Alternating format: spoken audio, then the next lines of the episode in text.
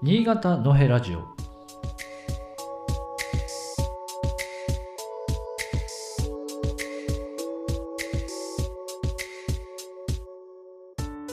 日はですね、えバンダイ、えー貨物船の話をちょっとしてみようかなと思います。で、新潟といえばこのですね、えー今日写真に入れました、あ信濃川ですね。えーまあ長野からそそ、あのー流れてきて、えーに日本海に注ぐ、まあ、新潟市内の、まあ、真ん中にデーンとあるですね、大きな川なんですが、まあ、この川の、えー脇にですね、えーまあ、道路が走っているんですが、えーまあ、そこにですね、鉄路があったよねっていう話をちょっとしたいと思います。この間ちょっと新津駅の話なんかをしたと思うんですけど、えー新津駅がまあ多分、その、他の地域と新潟を結ぶ拠点の駅だったというのは正しいと思うんですが、まあ、実際大きな町は新潟市であり、それから新潟市には港があったわけで、多分この港の、つまり港湾施設と鉄道の間をつなぐいろいろなですね、施設というのがかつて新潟市内にあって、まあそれに伴って、その、それに伴ってかな、その鉄道の役割が、変わっていく中で、その新潟の、その鉄道の、新潟市内の鉄道のありようも変化していったと。まあそういうことなんだと思います。で、まずですね、新潟駅というのが現在の場所よりもより川に近いところ、えー実はそう、公衆電話発祥の地って今、あの、日が経っている、えー、万代公園という公園がありますが、まあ、特に何の特徴もない、ちょっとだだっ広い公園があるんですけど、そこが元の新潟駅だったそうで、まず新潟駅の場所が違ったと。いうことが一つと、それから、と新潟のその、新潟市内のターミナル駅はどこかということで、えっ、と、港に近いところに、ぬったり駅っていうのが先にできて、まあ、そのぬったり駅が、まあ、ターミナルになるべきか、それとも、えー今の新潟駅のあたりのところに駅が作られるべきかっていうのは、多分その地域間の争いというかですね、政治的なあの綱引きがあったみたいで、で、まあ最終的にはぬったり駅の先に新潟駅が、えできて、その新潟駅も移動するという形で今に至っている、えようです。で、だからぬったり駅を経由して新潟駅に入ってくるっていうので、まあちょっと検索してみていただくとわかると思いますけど、ちょっとなんていうかな、折れ曲がって最後新潟駅に、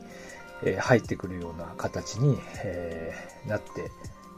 いました。で、で、さらに、この新潟駅のところから、またさらにですね、信濃川沿いに、えー鉄道が走っていて、これは貨物船だったんですね。だからそれがバンダイ貨物船と言いまして、今、今の信濃川下流の、えー右岸というのかな、バンダイ側ですね。バンダイ側、駅に近い側の川沿いの道をですね、えーずっとまっすぐに貨物船が伸びていたと。えーいうことなんですね。で、えー皆さん新潟に住まわれてる方、来られた方はわかると思いますけど、まあ、今は高い堤防があってかな。まあ、その、河川、川、川のところに、まあ、高台のこう河川、河川敷があり、その上にこう堤防のような高い、えところがあって、その下にずっとぐーっと低いところに、えーその川に沿った道が走っているんですが、ここをどうやら鉄道が走っていた。新潟市の古い、昭和の時代の、えー写真を見ていくと、そこ鉄道走ってるんですね。で、そこは貨物船で、で、この貨物船がこう川沿いを走っていって、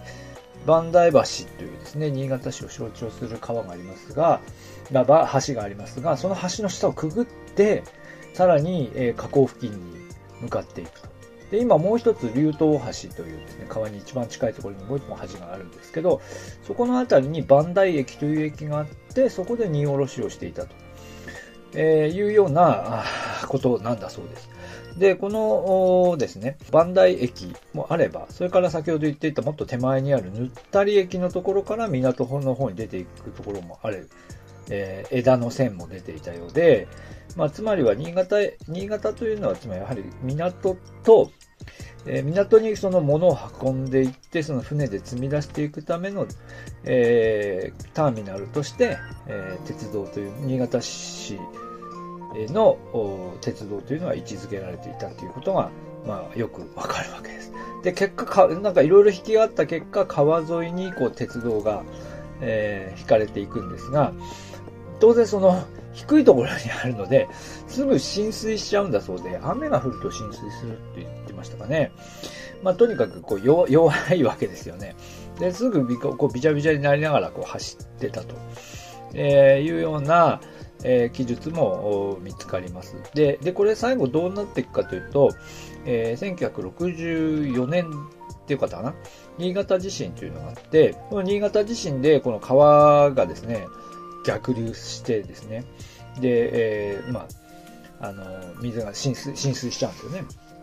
で、で、それで、えっと、かなり、ここの、その鉄路もダメージを受けて、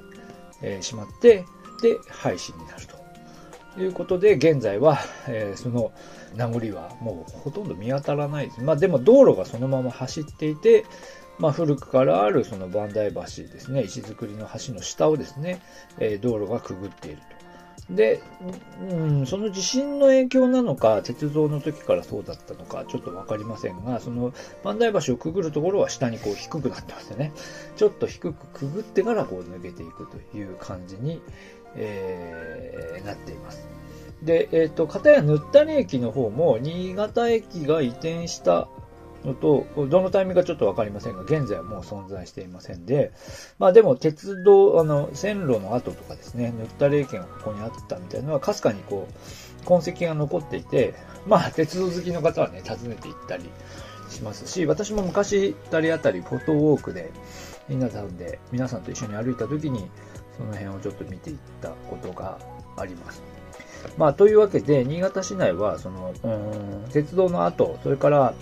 あとですね、この貨物船のところは、えっとですね、多分、えー、小信濃川って言って、その信濃川が、この今の流れではなかった時に川が流れていたところの後っていうのとも多分関連しているので、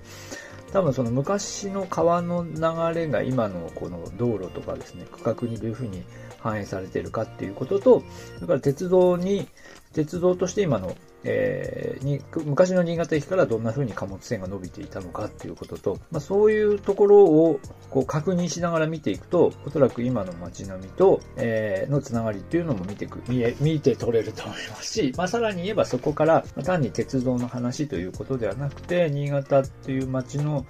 役割っていうかね、歴史的に果たしてきた役割とかえ、いうところも見えてくるのではないかなと思います。新潟のへラジオ。